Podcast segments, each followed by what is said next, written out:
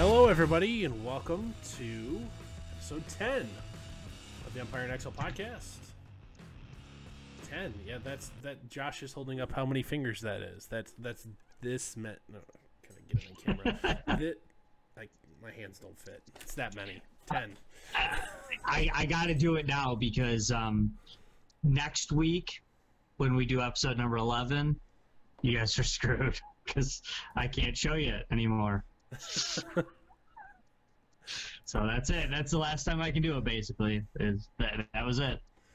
We just Ah. we we blast we blasted the load. It's all done now. All done. Don't like. I don't like that reference. anyway. No. No. Oh, I was. Did that seem too perverted? I guess that's 100% how I meant it. Ah, all right. I have not had enough alcohol for that, and I. I episode 10 in the house. That's this many. If and if people are wondering too, they're saying, "Oh my god, they couldn't have possibly taped those episodes back to back." I just watched episode number nine. and they're both And wearing the Josh and same clothes. Dorf are in the same clothes. Don't those guys ever do laundry? But no, it, we really did just We- we- tape them we- back to about back. 20 minutes apart. Uh, ironically, I folded some laundry in between. do, you know, do you know what's kind of funny, Dorf? In my one of my first podcasting gigs for uh, Twin Galaxies show, Yeah. we used to we used to tape like you know three or four at a time, and they would make us bring different outfits. You know, they would say, "Oh, you know, make sure you bring uh, you know different clothes and different this, and try to make your hair look a little different. Like otherwise, people will know that." You, we tape these We shows tape a all in one month's day. worth. We made we tape a month's worth all at once. And even then, uh, my opinion was always like, so? So we taped a bunch of shows in one day. So what? why, well, why? Like anyone cares? Like someone sitting at home, like, like that's it. I'm done with these podcasters. This They duct tape than one show in a production- day. This duct tape production wasn't unprofessional enough for me. I mean, just the lack of change of clothes. That that's just the that's the final straw.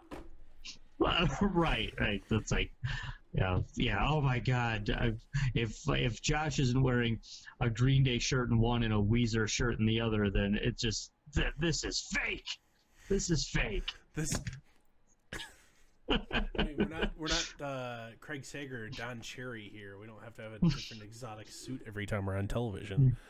No, Um, definitely not. But if I'm wearing these clothes next time, it will be by mistake. Yeah, it's it's just because because I don't do laundry enough, or or I don't have enough articles of clothing. So Yeah. Anyway, tonight's topic, as you can see on your screen, if you're watching in video form, or if not, if you're in audio only form, we're about to tell you is uh, is social media regulation or regulation of the social media industry necessary? I'm specifically speaking in the United States. Um, if you've listened to us or any of our podcasts that we've been on together before, or any any of our previous episodes, you will know that um, we will probably be different on this. Um, Josh is, I'm, I'm assuming, very much team no. We did not talk about this in advance. I am have not. team yes, with very specific limitations. I'm going to introduce it. So, within the existing regulatory apparatus, I mean, I think you've heard, you know, Section 230 immunity, Section 230 immunity tossed around a lot, especially recently online because uh, uh, Cheeto Hitler uh, brought it up. Um, you know, welcome welcome to 2015, Donald. We've been talking about this on the internet since then. Um, what's the internet? the it's a series of tubes. Eh, some of you were too young to get that reference. Um. Anyway, Section 230 immunity. The way it's been described to me, and I am this is I am not a legal expert. Let's put it that way. Is a specific carve out was made for telecommunications companies so that they could not be named in civil lawsuits or, or not be criminally responsible for content hosted on their site if it's posted by users and not employees. So you know, for instance, if I if on my Facebook page I slander you, Josh, you couldn't sue. You can sue me for slander. You'll lose because our slander laws are are as such. Um, Mhm. but you couldn't name Facebook as a party in that suit because they hosted it. Uh, It's have- is is it slander, not libel? Either one. I mean, I could be doing it on video. It would be spoken. Okay. All right. You, you know, Fair slander, enough. slander, libel, lie about me, defame, um, cause harm to my reputation, et cetera, et cetera. Yeah, Or I mean, or- or just slander be a and libel. Yeah, slander and libel is like the um, is like the square rectangle of the uh, you know legal world. Uh, you know, libel is always slander. Slander is not always libel. True. I guess. You know. I so all right. I will be more correct and say, Josh, I have slandered you on Facebook. You can sue me, but you can't sue Facebook, even though it was posted on their platform. That is Section 230 immunity in a nutshell. Part of the agreement is within that Section 230 immunity is that you're not a publisher. So a publisher has editorial control. They can choose what are you know have editorial standards. They will choose what they choose not to or to what to publish because publishers do not have Section 230 immunity. They're responsible for what's posted, printed, spoken on their platform. In the current scenario, social media companies such as Facebook, YouTube, Twitter, Instagram, etc., are kind of having it both, you know, having their cake and eating it too, having it both ways. They are allowed to censor people having editorial control because it's a private company and can do what it wants.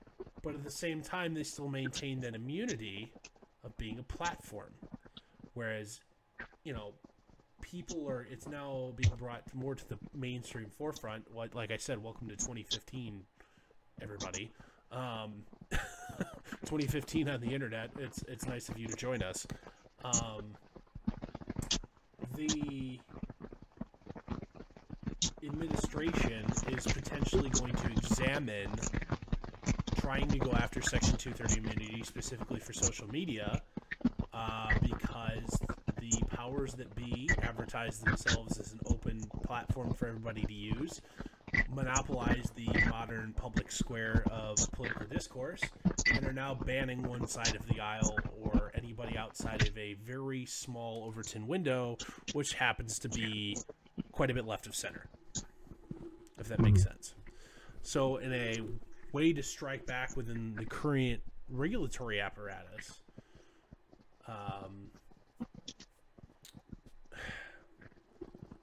the Trump administration was potentially wanting to go after companies under that under that guise, because you know meme smiths like Carpe Donktum and other political allies. I mean, hell, you're about to have somebody elected to Congress out of Florida um, that has been politically banned. You know, was a political banning by Twitter a couple years ago. That being Laura Loomer. Uh, she's about to knock off an incumbent Democrat uh, if polling is to be believed, which It's not, but it's not, but potentially. Uh, you could have, yeah, you could have a millennial that changed herself to Google headquarters in Congress because she got, or uh, was it tw- it was Twitter HQ because she got banned from Twitter. She went to their headquarters and chained herself to the front door. Yeah, we got one of those. you thought AOC was wacky. Yeah, exciting. You've got right wing AOC about to win a seat in Florida. Um. Anywho, so my argument is, I don't think companies such as Facebook or Twitter, in the utility aspect that they have developed, I would argue that they should be regulated as a utility over a certain user, average user, monthly user threshold. Um, sat rather low, by the way. So even uh, uh, uh, new sites like Gab or Parler fall under this. That um, if you were going to host and take user submissions, uh, you're going to have to play, you know, the rules of the game as a platform. And if you choose editorial control, uh, your users and the government on their behalf potentially can come after you for it. Um, or you just say, you know what, if it's legal, it can stay. either way, I'm happy with. Um, you just, I just am done with the having cake and eating it too. And so, Josh, go ahead and, if you wouldn't mind, explain your Uh, side of it. Dorf, I you know, Dorf, I know you're dying for me to big time disagree with you here, and I do not disagree with you maybe as much as you think, or at least in the same in the same ways as you think. Um, you know, to me, I, I do think that yeah, there's a balance here. Um, now, in the classic sense, you say, hey, they're a private organization. They can do what they want. They can ban who they want. It isn't regulating freedom of speech for them to regulate freedom of speech, right? To, for them to say we're regulating freedom of speech isn't a violation of freedom of speech because they're a private company and they can do what they want. It's their website, it's their party. They can try if they want to. That's simple, right? But is it? Is it that simple? um you know they like you said dorf they want to be able to say that they're not liable for anything anyone says. I agree with that. They shouldn't be liable for something. If i They say something stupid yeah if say i it. say something stupid on facebook or twitter that's not facebook or twitter's fault that's my fault their responsibility falls on me i said that stupid thing but if they're not liable how can they be in control? And if they are in control, then perhaps they should be liable. To me, that, that only makes sense. Are they going to be regulated? I don't know that they need to be regulated because I don't really like regulation in any way. Um, I think instead of regulated, they should simply be held responsible. And if they don't want to be held responsible, I say good, great, better that way. But then, well, if you're not going to be held responsible, then you better be a champion of the First Amendment. Well, there's a Because, another. like you said, you you know we're we're keeping this. Um, you know, I, I directly say First Amendment because, like you said, we're keeping this talking about the American system. So, um, you know, I'm going to directly reference First Amendment and freedom of speech. So there's another interesting um, litigation that's working its way through the courts now. Uh, I don't know. I think you're familiar with Patreon and what it is roughly and what it does. Are you? Are you? But I'm going to explain Mhm. it anyway for those who may not be. Yeah, no, no, yeah, no. Please explain it though. Patreon is essentially a donation aggregator service that allows you to have a Patreon page and in exchange for a cut of your donate and, and, and you can post exclusive content, sell merchandise and collect do- you know regular subscription donations on a monthly or individual pro- publication basis. Uh, in exchange for a, a cut of the revenue. Uh, Patreon does all that stuff for you and a, a little bit more, and maybe leaving some some stuff out.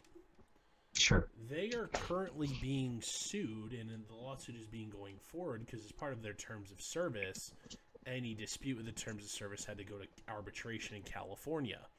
So, a select group of a fans or patrons of a content creator they banned for political wrongthink. Um, so the specific creator is comedian Owen Benjamin, who is like he makes Alex Jones look sane. um, from from that perspective. Yeah, he's he's Alex Jones who has a problem with the uh, the tiny hat people. um, the so anyway, Owen Benjamin, you know, there's a group of his creators that wanted to take Patreon to arbitration and are suing, you know, also, uh, you know, a filed suit against the company for tortious interference because they argue that it's a service, you know, they're just the intermediary uh, in a business relationship between Owen Benjamin and themselves. You know, that they want to give him money in exchange for content. They're just an intermediary for that. And their banning of him from the platform is tortious interference in a business relationship. Well, because Pat- long story short, because Patreon fucked up in their terms of service, uh, they said all tor- arbitration claims need to be filed in California, which means because they're the um, defendant in the, or not necessarily, I'm, I'm sure I'm not, that's not the correct legal term, but they're the, defendant in the arbitration case. They have to front the cost, and they only recover if they win. They're potentially just to to fight Owen Benjamin's claims. They're looking at seven hundred thousand dollars in in upfront costs just to fight his patrons. That's before everybody else realizes that this is a problem and gets on the gravy train. They've since altered their terms of service, but it, at the time it was filed, or the time that the tortious interference occurred, that was the contract that they were operating under. Sure. If, if you signed up beforehand, you're golden. Yeah, and the this lawsuit is going to be very interesting for multiple reasons because you now have a tortious interference claim that that precedent could be set to be used in a kind of similar way where if, if a band's creator wants to go after YouTube or Facebook um, I sold my content. I gained advertising revenue. I, you know, this was where I published my content so I could create Patreon donations or PayPal donations or donations to my P.O. box. And you've interfered, caused a tortious interference with my ability to reach my customer, you know, my customer. You owe me money you know, for that interference. So that you know, potentially if this files, you know, Owen Benjamin, he called he calls this fan group the Bears. Uh, if the Bears proceed or, and win, uh, oh boy, you've got some nasty precedent for for folks that have been kicked off of, of social media that they could go after Facebook and Twitter and, and yada yada, YouTube, etc. For tortious interference in a contractual business relationship and that would be pretty strong, you know, potentially strong precedent. Then all of a sudden, oh boy, being a platform just got even more expensive because guess what? Now you, anybody you ban, guess get ready to get sued because you allowed them in. Sure. And you and you tossed them for not illegal content. It's, so it's it, it'd be one thing if like oh, user XYZ one two three on on YouTube was banned for because he was posting kitty porn or something. Sure. Um, you know, not, but he was, you know, they didn't turn it over to the authorities or whatever, and he's not in jail. Yeah, they wouldn't prevail on the merits of that because you were banned for using the platform for an illegal activity. Whereas, uh, you know, a lot of these folks have a pretty compelling legal claim to say they were banned because they were political wrong thinkers, uh, and that that would be potentially illegal. It's, it's illegal to discriminate against people based on political affiliation in Washington, D.C. only within the United States. But if your video was viewed in D.C. or you can be sued by a resident of D.C., look out, baby. Well, and, you know, Dorf, this is in a country that legalizes that, you know, our very First Amendment is based on free speech it's really difficult to say that somebody did something wrong simply by speaking. You know, I mean, how could, in fact, if you want to read the letter of the law of the First Amendment, the idea that one could have done something wrong by simply saying something, well, I mean, it's ludicrous. It, it's impossible. It can't be done. Well, that doesn't mean that there's not social ills for that as you're seeing you know people get canceled left and right in today's of course modern uh, modern discourse um, you know even the person with the most cancellation ammunition happens to be the democrat nominee for president and somehow he hasn't been canceled yet i mean just play his his floor speech on the on the floor of the senate you know when they were trying to pass the crime bill of 94 where he's yeah. on camera saying you know and I believe it was 1973, saying that gay people were security risks and shouldn't be given security clearances because of their their bedroom behavior. Yet somehow he's still the the nominee for the woke. He's party. still there. Yep. Yeah, pretty pathetic. No, but, it's it's ugly, but you know, Dorf, the the question to me that this raises is, of course, you know, our private companies allowed to do private things? Sure. Just because we have freedom of speech, does that mean that um, what we say doesn't have consequences? No, of course not. Nobody said that. Nobody said that. But in a world where social media is taking over and where social media has become the format in which I need. I don't even we think we need to. I think we need to talk in even more broader terms here, Josh. I think my argument for them being regulated as a utility, specifically Google or Apple, Mhm. uh, between those two, the amount of control over personal communications. Yes, there's other way to do it. You can still send a letter in the United States Postal Service. But if you don't choose not to do business with Apple or Google, or they choose not to do business with you, your ability to do instant communication is essentially severed. no, it's done. It's it's It's over. It's effectively, you know, it's a a duopoly. You know, the duopoly of those two companies. If they choose not to do business with you, uh, your ability to exist in the modern world outside of working very, very narrow sectors of the economy is over. That's the ball game, folks. So the question I asked, or to me, the, the the number one question that people need to answer and they need to ask themselves is, what's the point of free speech if we don't get to use it?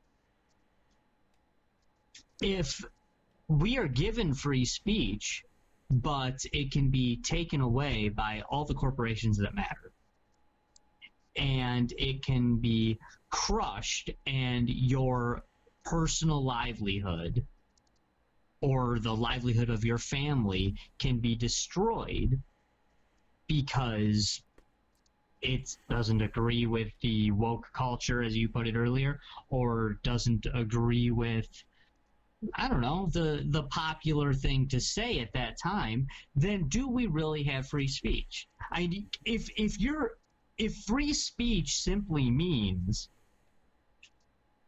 well this begs the question also sidebar this begs the question to say when they gave us the constitution when they gave us the bill of rights of course that is rights that that protect us against the government but are those rights perhaps supposed to protect us against something more than the government as well this becomes what I like to refer to as the 1984 versus Brave New World idea. Do we care if our you know rights are taken away by the U.S. government or by Ford Motor Company? I'm not trying to rag on Ford. That's just what's used in Brave New World. You know, I, but does does it matter who takes away our rights if they're taken away? Not really. So yeah, it really gone. doesn't, does it? No, they're, they're exactly they're gone. It's kind of like um, you know, does it matter if you were shot in the head by a police officer or by a criminal? Uh, it might matter to who's protesting afterwards, but it doesn't matter to you. You're dead. Um, so the idea behind this is, okay, well, you people will say to me, they'll say, well, Josh, you still have freedom of speech. You can say whatever you want in your living room. Well, no shit. Was there ever a time or a place in human history when that wasn't true? I think of the most oppressive regimes in the world. I promise you, there's some somebody in North Korea right now sitting in their living room whispering to their wife, talking about how Kim Jong Un sucks. There, there was somebody in Nazi Germany sitting in their living room, whispering to their wife and kids, saying, "You know what? I don't think this Hitler guy's on the up and up. I think dude kind of sucks. I don't think the Jews are that bad." You know, I, I think I think this guy's gonna put us into world war. What, what's what's wrong with this guy? Shh, shh, shh. Don't say it too loud. Gestapo might be listening. But I mean, that's never not been the case. Why would the founding fathers ever have felt the need to say we have freedom of speech if we weren't supposed to take that freedom of speech and use it? Actually use it in a meaningful and legitimate way. And the only meaningful and legitimate way to use freedom of speech in the year 2020 is to do so on Twitter or Facebook or Instagram or Google or YouTube or however you're going to do it. how That's people- the meaningful how way to do it. effectively gather and disseminate political information at this point. And if it's not Right. you and I doing a podcast, which will go up on several of those platforms, to, you know, in the next week, uh, it's political parties and entities and PACs and et cetera advertising to you on those platforms as well. Uh, Right. The and and- and yes, Dor, you know what the thing is too is that it isn't just that. That is the primary way, but you still can buy yourself a soapbox and put it up on the on a street corner and start preaching and talking and telling people your opinion. But in 2020, if your opinion isn't the right opinion, you're going to be in trouble. You could be in trouble for that. I mean, did you pull a permit to be standing on the street corner saying that? No, you didn't. Well, just because you have freedom of speech doesn't mean you can just speak whenever you want. Oh, it doesn't? Sorry. I kind of thought that is what it meant. Well, no, go on Facebook if you want to do that. Well, I can't go on Facebook because I was banned last week. You know, I mean, I, I can't go on Twitter because they booted me off. Yep. So, so if if we Well, do have freedom of speech, where do we have it? and I want to specifically talk, uh, kind of rub this back into the the utility argument. I want to I want to flesh that out a little bit more. So, the reason that we allow monopolies, specifically in ener- energy and public service, so the reason that you only have one choice of electrical companies at your address, and that's okay and allowed in our system, is because it's a government regulated monopoly. In exchange for being the only game in town, the margins are fixed, their ability, you know, prices are fixed, and the government negotiates on the public's behalf in exchange for that. And, and arguably, the result of that, speci- specifically in electricity and gas, is a cheaper product for the consumer. Because you have to they have to follow rules A, B, and C, They- yeah. and next year we might add rules X, Y, and Z. Correct. And you know, and if don't piss off your your primary customer, that being the government, because guess what? Then your monopoly goes bye bye overnight. Um, but in exchange for that, there's a very strict set of rules, and if like, for example, there was some revenue losses in my neck of the woods because certain large energy consumers, such as factories, were shut down for Corona the power companies have to go to the state government and say, "Hey, we've lost some money here. We'd like to pass that on to everybody to make up our losses." And they have to ask that. And guess what? The, the state government in Indiana told them to go fuck themselves. You know, Sure. thankfully, no, you can't raise people's bill. Too bad, so sad. Mhm. Um, you're just gonna If you to wanted to make money the old-fashioned way, you should have been in business the old-fashioned way. Yeah, exactly. And you know, thankfully, the the local and or regional government authorities have told them to you know stick it where the sun don't shine, uh, which makes me a happy camper. Um, the Google has essentially reached, and Apple to a lesser extent, has reached that level of monopoly on communication and data, and you can even lump Amazon in with this in, in commerce. they have collectively reached that level of effective monopoly that they need to be regulated as such because to cut someone off from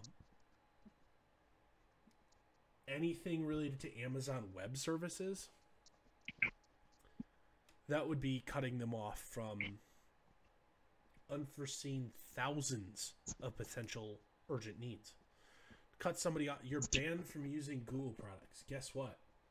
Your Android phones, eh, you could, you know, if they could enforce that ban upon you, you wouldn't be able to own a a, a smartphone that wasn't an Apple, a Crapple.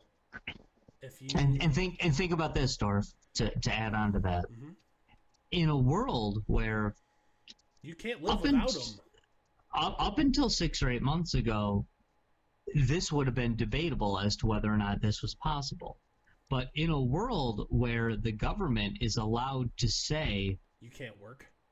you're not allowed to work and you can't go outside of your home, to go buy stuff anymore. Well, Amazon all of a sudden just became Essentially, a, a very, a very, yeah, much more essential than we ever thought they were. Because you never know in our current world when the government is going to say, you're not allowed to go buy stuff the old fashioned way. You're not allowed to it's leave your house for you. and go to Target.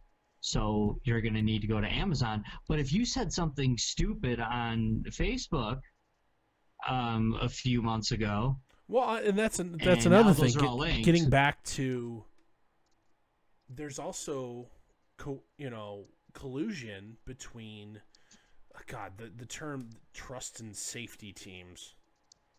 Ugh. yeah, groan, Um, grown. Um, projectile vomit open- after the groan. open collusion between the Silicon Valley trust and safety teams um, in regards to who they're going to ban. Because you noticed everybody tolerated specifically like Alex Jones. And Mhm. then all of a sudden YouTube bans him. Bam, bam, bam, bam, bam. I think, I think they were first, if I remember correctly. Everybody banned him the same day. I know it's a very simple process to, you know, it's a couple clicks in the back end of a to ban somebody. Sure. But the idea is somebody is high profile and it was being tolerated as, as an Alex Jones, um, for as long as he had been tolerated for. The idea that all of a sudden within like six hours of each other they all pull the trigger at the same time, no, that's that's collusion. There, there there's absolute that's open collusion. That's not even a tinfoil hat conspiracy. Like you don't do that with you know that doesn't happen in that rapid succession if they aren't talking to each other. And and the idea that that a person would be banned who has that kind of following Oh, Alex Jones is, is scary and dangerous of it itself. Alex you can- Jones you can say- profitable for any platform he's on. He has an audience. You know what? You can and and people say this all the time. You can say Alex Jones is a nut. You can say He he's a liar. You can say any number of things. But know what? Any negative thing you say about Alex Jones, guess what? There's a hundred thousand people that disagree with you. Uh, probably more than that. Right? Yeah, pro- probably more like a million, million, actually. Couple million, probably. But either way, either way, just let's just leave it at a hundred thousand. That's a lot of people. A lot. If there's a hundred thousand people out there that think, no, no, no, you shut up, that guy's telling the truth. I think that guy's right. Well, doesn't that count for something? And and here's the thing, I I would be totally okay with the it's a private company, it can do what it wants argument if they hadn't you know the specific companies we're talking about here hadn't reached utility status as I've discussed. If this Sure. was 2007 Google where it was cute, it was nice, the search you know the search function was the best Mhm. out there. Some Okay, people use that. Some people used Ask Jeeves. Ask some people Jeeves, use, you this know, there, there was. Bing, you know, the, you know, whatever. Sure. Netscape, default Netscape Navigator. I mean, several others. I think that even us, you know, who are children of the internet and grew up with it, uh, are forgetting. Sure. No, I mean, but and at Google at that time- point, Google was General Motors at that point. You know, they they were they were the biggest car company, but there were still plenty other car companies. Mhm. But not anymore. Now they're Anymore. just they're they're Google. It's what you use, or or you know, or you can use you can use something else other than Google. But if you use something else, Google's still following you, and you know, Yeah, Go- Google's still mapping everything you did yeah. because Uh, even the even Google's competitive, yeah, because even Google's are scary, competitors are run through Google, right? Or Amazon's, you know, the, uh, through Amazon Web Services, the amount of data that they hold and process is just insanity. Insanity. Right. Um, yeah. Yeah. Just ima- imagine your high school gym filled with um with hard drives, and you know it, it's thirty of those. You know, Yeah. Just yeah. It's a lot bigger than that, man. Probably yeah, but We're- just we're I'm just trying I'm just trying to say that to so people can kind of get a picture in their head. Imagine that just filled with hard drives. The yikes. Um. So, Josh, are we at least in agreement that the status quo is a problem? Yes, want to do something. Absolutely. All right. Absolutely. We're going back to our first episode. Josh, you're king for today, and and you your primary goal is to fix this conundrum. What are you doing? Um, listen, I say that, um, you know, Facebook, Google, Twitter, Snapchat, Instagram, whatever, doesn't matter, Amazon. Listen, you are now large enough that if you do not actively protect the freedom of speech of those on your site, and allow anyone access to your site, then you are in violation of those people's constitutional rights and you have to deal with the United States government. No, I mean, I, I, do think that that is that's only fair. I, I do think that that it's come to the point where First Amendment rights can't just be violated by the government. They can be violated by others as well, and they need to be defended. First Amendment rights, Second Amendment rights, Fourth Amendment rights, Fifth Amendment rights. These are all rights that are regularly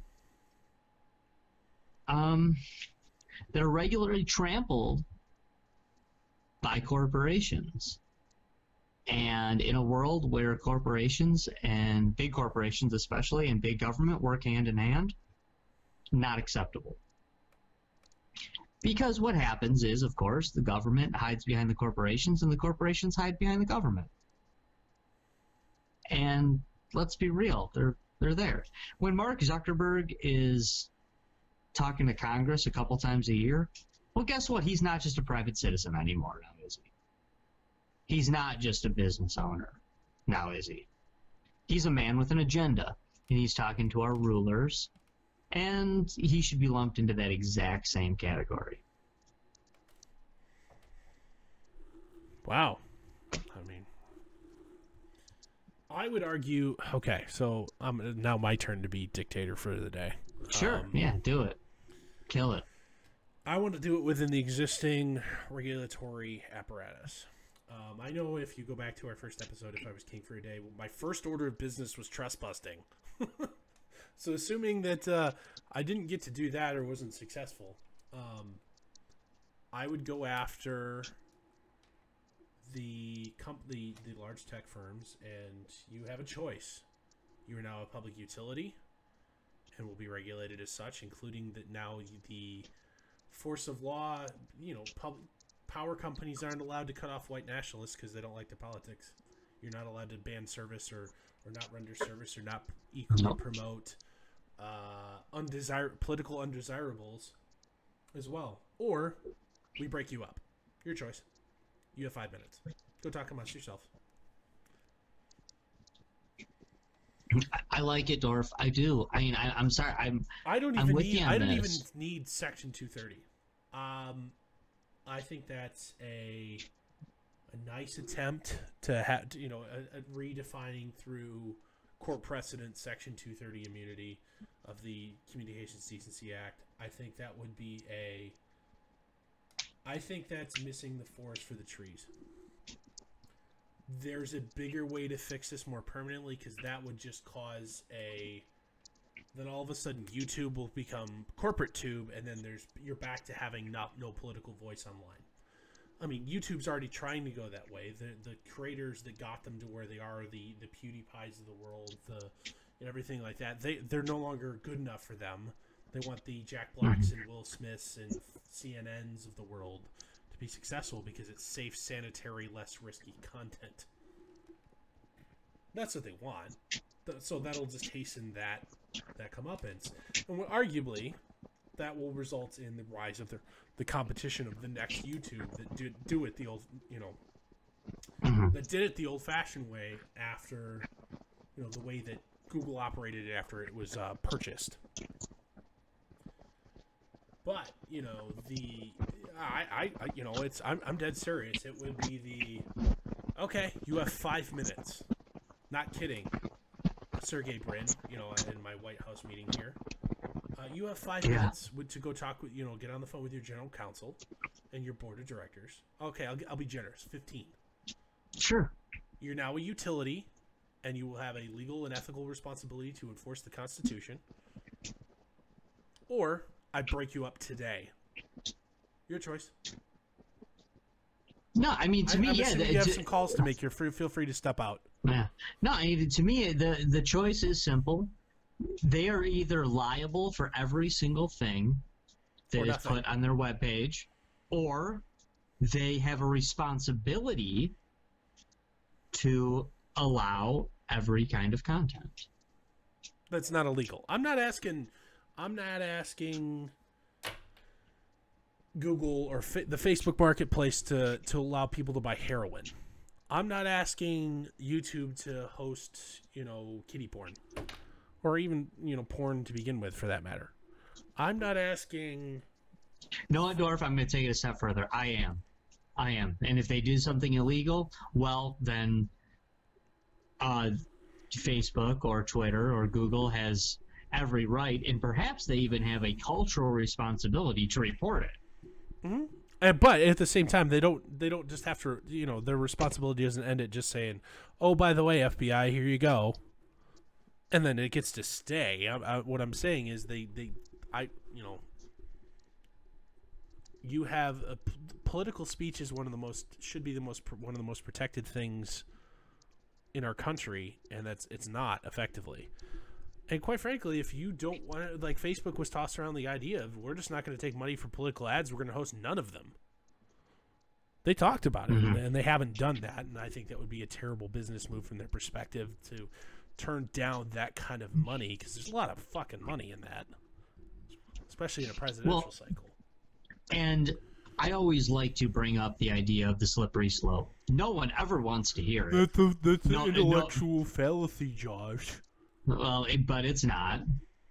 And the example I will give for the slippery slope is when Alex Jones was canceled and taken off, and okay, he's depersoned. Don't even use the word term canceled. Depersoned. Yeah, no, I mean, he absolutely. He was taken off within 72 hours of him being depersoned, as you put it. There were talks of them doing the same to Dennis Prager. Now, if Dennis people out Prager there, is is a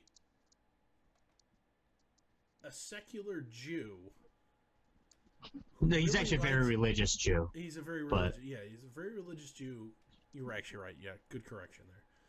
A very religious Jew that seems to have a boner for Christianity, but is And- like my '90s conservatism in Right, right. a human flesh box. he's he's a very he's an extremely calm man who has a radio show. He's very conservative, yes. and Yeah, and, and- other you know he's he's got multiple avenues. of- but this of this is a person that you know i mean his his radio show consists of topics such as the male female hour the ultimate issues hour where they talk about god or religion or spirituality um the uh call in talk about whatever you want hour they talk about fountain pens and um classical music because he is a classical conductor on the side for fun. Because that's what people do for fun, right? Is they conduct classical classical music. But He, he is a This is a though, so, guy- I mean, it's not that out of the realm. Of oh, and that's fine, and that's fine. But this is a this He's- is a very he's a this is a very intelligent man. No, this is this is a very intelligent man who has a very calm talk show, and yes, he is conservative. and and that that's instantly where they went, Dorf. Instantly. You know, I mean, they I forgot about from- that, but now that you're bringing it up, I you know, do I mean, that. I mean, Alex Jones was gone. Okay, everybody knows Alex Jones is a nut, right? Yeah, okay, Alex Jones is a nut. So, all right, well, they canceled Alex Jones. They depersoned Alex Jones. Um, but literally within 72 hours, within a week, they're talking about Dennis Prager. They're talking about Michael Medved. They're talking about very basic people here. People who just hold very normal conservative views. Mm-hmm. Dennis Prager, Michael Medved, Bill Bennett. These are not Alex Jones type yeah, Bill people. Bennett's like but your, your your friendly grandpa. Like yeah, and he I mean he was once the Secretary of Education for this nation. This is I mean it, it's pathetic. It's pathetic. And so yes, you can call it a fallacy all you want, but this is the slippery slope that tinfoil hat weirdos like me are always talking about. You know, it wasn't even because- projection. It happened. no, Right, right. It happened, and it didn't happen as in like, oh, well, the slippery slope. You do this now, and five years from now, you do this now, and ten years from now, you wait and happen. No, they did it, and then it was like, oh, who next? Oh, that worked. Cool. Oh shit, did you see that? Oh, we just we just depersoned Alex Jones. It worked a treat. So awesome. Who we doing next? Um, what do you think? You know, I mean, are we are we bold enough to you know? I mean, God forbid you would never then you know, and and to show their bias, they would never then move to okay, well, we canceled Alex Jones, so next we should cancel Howard Stern. Or I'm a Howard Stern fan, by the way. I, I, I like Howard Stern, but they would never move to Howard Stern to say that okay, well, he's outrageous, like it's I can't- problematic. right, he's yeah, and he says outrageous things, much like Alex Jones did. No, they would say, no, let's go to Dennis Prager because he's right wing. Like Alex Jones, so it it displays. God, if you actually spend any time listening to Alex Jones, like he was initially on the Trump train. Alex Yeah. Jones is anything but right wing. He's, Right. He's neither wing. He hates every. You know, he's he's a equal opportunity tinfoil hat wearer. Dorf, you know what scares me about the canceling Alex Jones, and I'm not an Alex Jones fan. In fact, we could do an entire podcast on Alex Jones, and I you would find out that I think he is actually a complete shill. But that is not what we're discussing right now. The the biggest problem I have with the way Alex Jones was canceled and depersoned, I like the, the depersoned thing that you brought up, I'm going to use it. The biggest problem I have with this is that Alex Jones has been a fringe lunatic, like myself, for In decade. public for multiple decades. Alex Jones was the guy, and by the way, this is back when I, you know, kind of had some respect for him. Alex Jones was the guy that exposed the Bohemian Grove Club with the elites doing really weird, crazy stuff out in the woods, running around naked. Alex Jones was one of the first guys on board with the Jeffrey 9 11. Yeah, 9 11 was an inside job.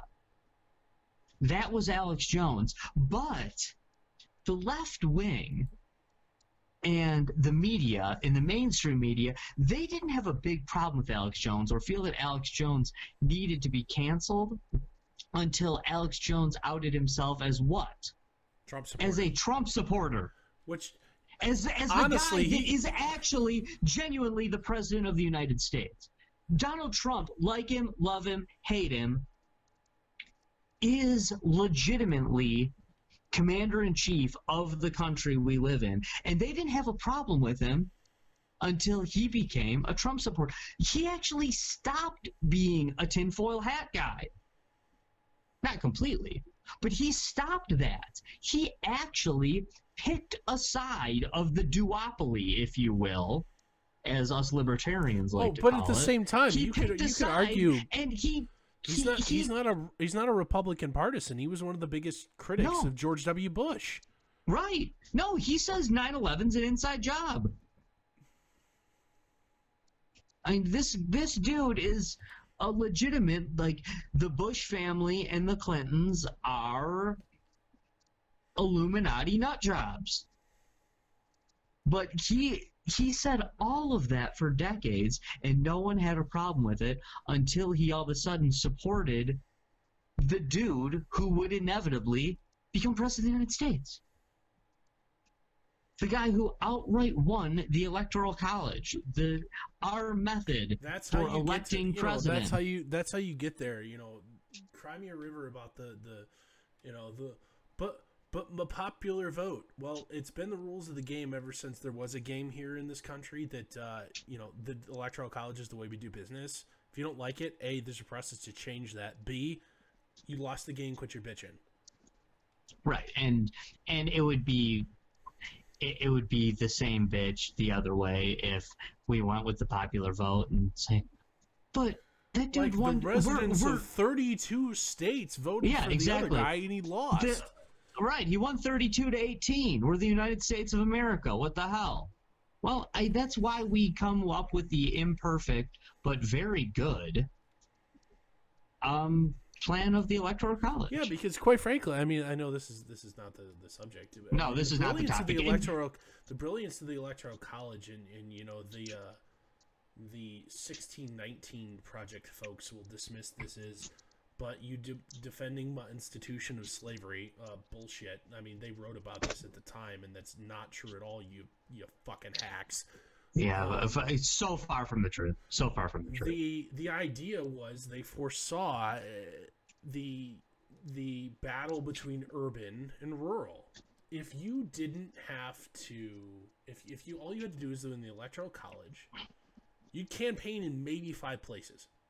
If you're doing popular vote only, the needs and wants of five constitu- five local constituencies would be served at the federal level. Mhm. Los Angeles, New York, Houston, you know the you know the state of Chicago. Chicago, Yeah. and probably. mm, I mean, you wouldn't even get like the constituent like Seattle doesn't even qualify for this. Right. Yeah. I mean, maybe you do a stopover in Seattle or Detroit Or if you. Florida, or I mean, Detroit's Yeah. the eleventh biggest. I mean, if we're doing it by media markets, which is a, a, a decent measurement of metropolitan areas. I mean, and the, the, the Dallas. I mean, you, Detroit's like twelfth. Right. Right. I mean, you you say somebody like a Detroit or a. But at the um, same time, you see people campaign in Wisconsin, Michigan, Right. Ohio. I, They would have You- you- zero federal power without that. California and New York and Texas would run everything. Right. No, absolutely, absolutely. And I mean, people in uh, people in Montana think their vote doesn't count now. It Wait really till you would get rid of the electoral college. It's worthless. It- really, take your um, ta take your uh, your absentee ballot and seriously Well, I mean, it at the use it same for time, kindling. like wipe your butt. It's your vote in California really worthwhile. doesn't matter either. It's so blue, so deep blue that your vote in California really doesn't matter either. Well, that that's true. I mean, if anything, perhaps that's a criticism of the electoral college, but not really because, um, know, it's there. I mean, people. A lot of times, people don't realize that that there there are more Republicans in California than there are In Texas. Republicans in, well, not in Texas, but in Michigan. Uh, Yeah. Uh, there there are more Republicans. You No, know, if, if, Repu- if the if the number of Republicans or those who lean conservative actually showed up and voted at like a sixty percent clip in California, California would be red. Well, I'm just saying that 40% or say 35% of California's population is more than most of the states in the union. True. So, therefore, sixty million documented folk. right. So there's 60 million people in California. Uh, probably closer to seventy, but Okay, so that means 25 million of them, low estimate, are Republicans. Because although they lean heavily left, that's more Republicans than there are in uh, Texas, dude. right. Well, they're okay. I mean, yeah, perhaps, but I mean, definitely more like, than thirty million people. So Okay, and they're the second biggest state. Yep. Yeah. So. So I mean, this is So anyway, but we could do, and maybe we will in the future, do a, an entire show on the electoral college. I would love to actually. We should. But- Voting systems would be a good show. Um, Yeah. Anyway, Throw throw back to the old Empire Media days where we, we, we did that show and that you know we well, we did this show it. too. We did this show too. I mean, this is just an update here too. absolutely absolutely Um, you know, because And I mean, since you're honestly, listening- the the uh, that that current case that's going through the the courts, like there was just a, you know, Patreon filed for a an immediate injunction, and that was just rejected last week. I mean, it's fresh. Um, it'll be very interesting to to see how that case progresses. I mean, Owen Benjamin's uh, a loon, but I mean, I mean, some of the stuff before he kind of I would say went off the deep end was entertaining to me. Um, but then you know everything was a Jewish conspiracy, and that's when I unsubscribed. Um, you know what man? He is he is a loon he is he probably is a loon but know what? Turn on social media at any Well, point. oh, yeah, I You mean, see, Jesus you'll see Christ. loons you will see loons on the left that they don't even they- they're they are not even in any trouble of of of being canceled at all No, you're right, and it's it's. I mean, there I, I see them every single day. There are there are absolute leftist loons out there who get away with whatever they want to. And by the way, I support that. They should be able to get away with it. But the the conservatives get they get banned. They get banned. They get shadow banned. They get booted. They Oh, get yeah, and that's- that's Facebook another jail. thing. They get Twitter the jail. They get whatever. Hack, the Twitter hack this this past week, where you had a bunch of prominent people, including Joe Biden, Barack Obama, and Elon Musk, have their accounts being taken over from the inside to post a Bitcoin scam. Uh, the screenshots posted from that, Jack Dorsey perjured himself in Congress when he when he had his congressional testimony. I think it was last year. Um, if they choose to, Jack Dorsey could be going to prison. The Twitter doesn't shadow ban people. Well, we knew they did. We, I mean, it, there, there's Mhm. like tools available to prove that shadow banning has existed for a while. But then there was the fact that like you, you saw the back end. There was a way to manually blacklist somebody, and oh, huh. Guess who lied to Congress? Guess whose lawyers are panicking and calling the you know the different congressmen on that committee, begging them not to press perjury charges. Sure. Dorsey's. Because You quite know, frankly, it's an election year. No, it would be a really great scalp for the right to have? Jack Dorsey be going on trial for perjury. Sure. That would be a You know, hell of a Do- scalp. Dorf, I know you're not a Facebook guy anymore because you're smart, but every day on Facebook you will see some post. If it isn't pulled altogether, it'll be flagged, and they will say that this is questionable or this is, um, you know, this has been proven to not be true. Snopes said this wasn't true. Um, yeah, Snopes, don't even get me started about those guys. They Right, had a, right, but- they had a fact is- check this week where, you know, is it true that uh, a member of uh, the BLM, you know, Black Lives Matter Incorporated, as I have called them previously, Mhm. uh, is an ex, you know, someone who served time for domestic terrorism in prison? Well, it's partially true because yeah, they did, but like, what is what is domestic terrorism? So it's a eh, right, like right. No, I mean, this is the, this the is lady went to jail for blowing up cops with explosives. That's the- pretty cut and dry. Every day, Dorf, every day there's something flagged for that. Yet, and again, I'm not a Trump supporter, but I saw the Trump, the fake Trump tweet about him supporting the Confederate flag, which is a fake account. Everyone knows that, you know, if it's not at real Donald Trump, that it's not, you know, his real account. But I saw no less than two dozen posts sharing Donald Trump's tweet supporting the Confederate flag that was not true. Did I see it flagged one time Well, I by mean, it's, Facebook? it's the it's the classic. The truth has you know the the lies halfway around the world before the truth even has its boots on. Um, Sure.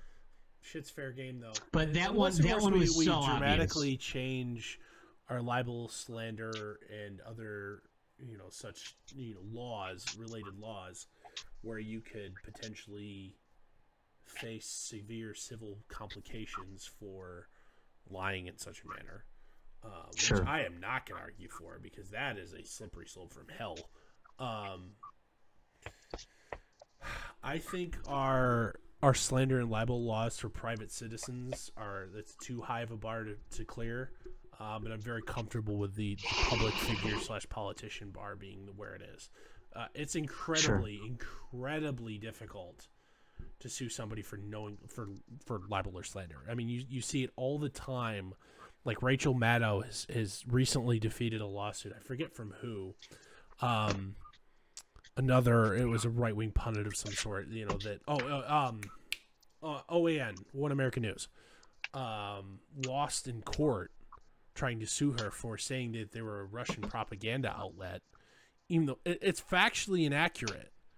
And Rachel Maddow, but she's just a commentator, and she had Sure. you know reason to believe that that might be accurate, so she's covered. Unless, of course, you Mhm. change that where you know it's verifiably false. I mean, they they had a contributor, so a contributor, is someone is a freelancer, they occasionally post articles from, that had previously sold work to Russia to RT Russia Today. Mhm. That doesn't make them a Russian propaganda outlet, but No, it does not. OAN Makes a lost in court. Yeah, OAN lost in court. Makes him somebody who doesn't have a, a full time job in journalism. Sure. Which there's plenty of people that make plenty of money and plenty of good living doing the the contributor thing. Um,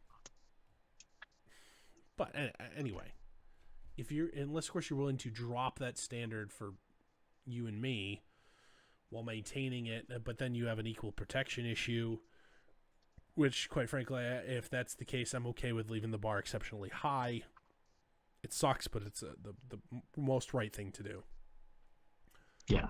Um, I I, I think you gotta err kind of more for the status quo than where we're going here. So, in summary, here let's let's get this thing wrapped up here. The Sure. The status quo in social media cannot continue. And here's another thing: we didn't even just actually, you know, we've got another brief sidebar here before we wrap it up. Election interference. You're going to hear the left prattle on about my elections. They, you know, my Russia interference, interference, interference. Well, I hate to break it to you, the biggest minority shareholder in Facebook is the Saudis. Sure. They effectively have editorial control or editorial oversight on Facebook. They're also large investors in pretty much everything. Uh, by having them have electro- editorial control uh, over political content, is that uh, election interference? I mean, I, I don't is think that anything a is. in-kind contribution to if if I'm oh shit I forget the guy's name but we've talked about him before in, in Empire Media podcasts uh, Paul Singer Mhm. uh, is the he's right wing George Soros Sure. uh, with not quite as deep of pockets. Paul Singer is a significant shareholder in Twitter. He's talked about using that shareholder weight to throw on to, to essentially oust Jack Dorsey and put his head on a pike. Um, hasn't happened yet.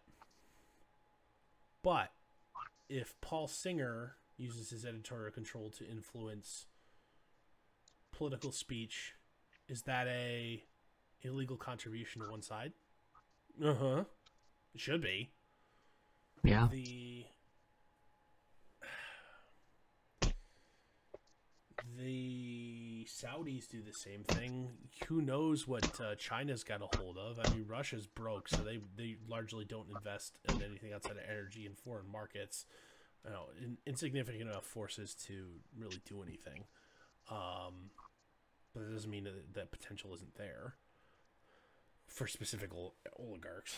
Um, By, by the way, is it worth is- mentioning? Is, that that lack of control? Is that a in kind election inter potential election interference because we don't regulate that? I mean, we regulate how much I you and I can donate to a specific campaign or a PAC and and everything like that, but the Saudis. You know, the Saudi Saudi sovereign wealth fund is a huge investor in American tech companies.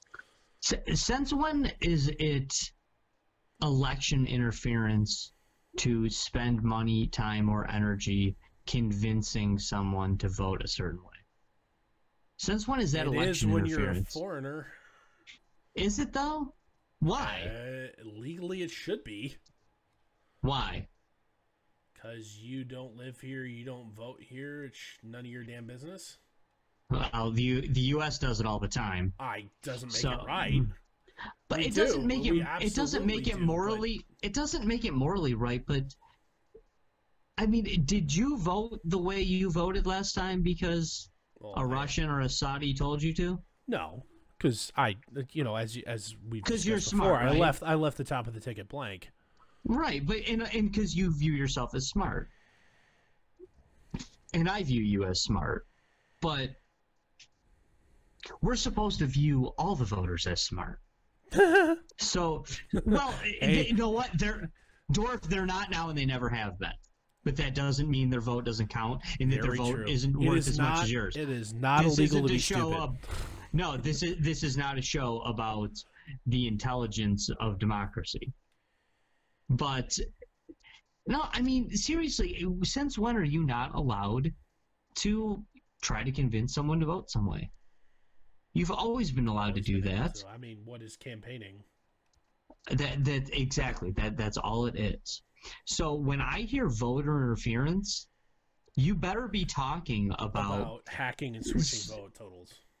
Right, right, or or voting with a dead person, or you know, you Yeah, know, yeah, voting uh, multiple votes, voting for add- adding or you. subtracting, yeah, adding or subtracting votes, voting more than once, wha- whatever. But th- that's voter interference.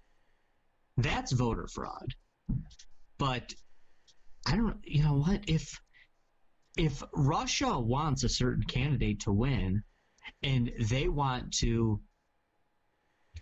influence something and say, "Hey, we think you should vote for them," then it, the onus falls upon us, we not the people, we the for it. voters. Right. That's it. That's all there is to it. Don't be Oh, a it- Do yeah, your own research. Don't be a moron. Realize, you know, motivations and, and financial sources and and everything for what you read. And you know what, Dorf? I would think that dumb voters were a serious problem if I th- if I legitimately thought that one side of the political duopoly had the uh, had the monopoly on stupid voters. But guess what? There's plenty of There's plenty of dumb voters go around. Yeah, there's plenty of dumb voters voting for the D and plenty voting for the R. They they both have their fair share, and they both couldn't be in the magnific magnificent magnificent spot they're in without those morons. So kudos to you. I mean, there's a reason why we have uh, rock the vote um, rallies at all the community colleges and um, WWE events uh, because we we we want the dummies voting, right? I mean, that, that's what that's what the Republicans and the Democrats want. They can't win with just the intellectuals. They can't win with just the people that do their research. We need the dummies voting. We've always needed the dummies to vote. So, I mean, back to the idea of you should have a vested interest in it. Well, we made that uh, we made that illegal a long time ago. They tried to do that when they said crazy stuff like you can only vote if you're a landowner. We we look at that now and think, I mean, oh hell, my god, you, what? you could argue that you know the the modern version of that because at that time, like, there was no income tax. Mm-hmm. You, you you only should you know if you want to extrapolate that, should you only have a vote if you're a net taxpayer? a lot of people would say yes to that now, and in essence, that's all they were saying back then. You gotta have skin in the game. Right, You, you, right. You're that- voting on it. how to spend your own money, not somebody else's. Right.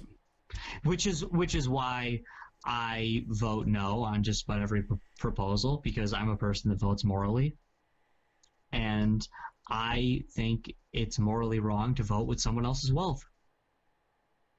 So even if I, this that's just my personal opinion, but even if I think that something isn't a terrible idea, well, who am I? Say, well, I'm willing to give my money to that program to help seniors get Meals on Wheels. bingo yeah whatever you know I, I i i'd be willing to donate to that but but you're not voting to donate your own money because you can always vote to donate your own money You write the check. you can always do that exactly You write the check or you do the unpaid labor. Yep. right you can always vote with your own wealth but when you vote for that you're voting with someone else's wealth you're saying that i think everyone's money should go to this or i think person X, Y, Everybody's and money Z- at gunpoint should go to this. right absolutely that that's what you're voting for when you we do don't that. throw debtors in And that prison, but we throw people who don't pay their taxes in prison. right. Unless Christian and, and right. Oh yeah. Yeah not him. Uh, but you know when when you vote for that you're vote you're you're voting with the wealth of someone who maybe just simply has a legitimate disagreement with that organization. Maybe they just got mouths to feed man. You know? Maybe they weren't as good as with good as with their money as you were. Maybe they need that cash. They got they, they got kids. They got this. They got that. You know? Or they, they want to spend it on water in Africa, clean drinking water Right. in Africa. right right. That's bottom line bottom line it's their goddamn money not yours. So why you voting with it All right. that that's that that's that's that's my thing but that's i digress i apologize Let's leave it at that. All right, that's gonna wrap it up here. The tenth episode, episode ten. Wow, we made it to ten, double digits. Yeah, that many. If you're watching a video, Josh is uh, throwing up a uh, arguably also a Michigan flag, state of Michigan, that, you know, in his hands. oh i wasn't trying to do that but i could be yeah, Yeah. upper peninsula Yeah. up for the win Episode 10 here of the Empire in Exile podcast. Join us each and every Tuesday at 7 a.m.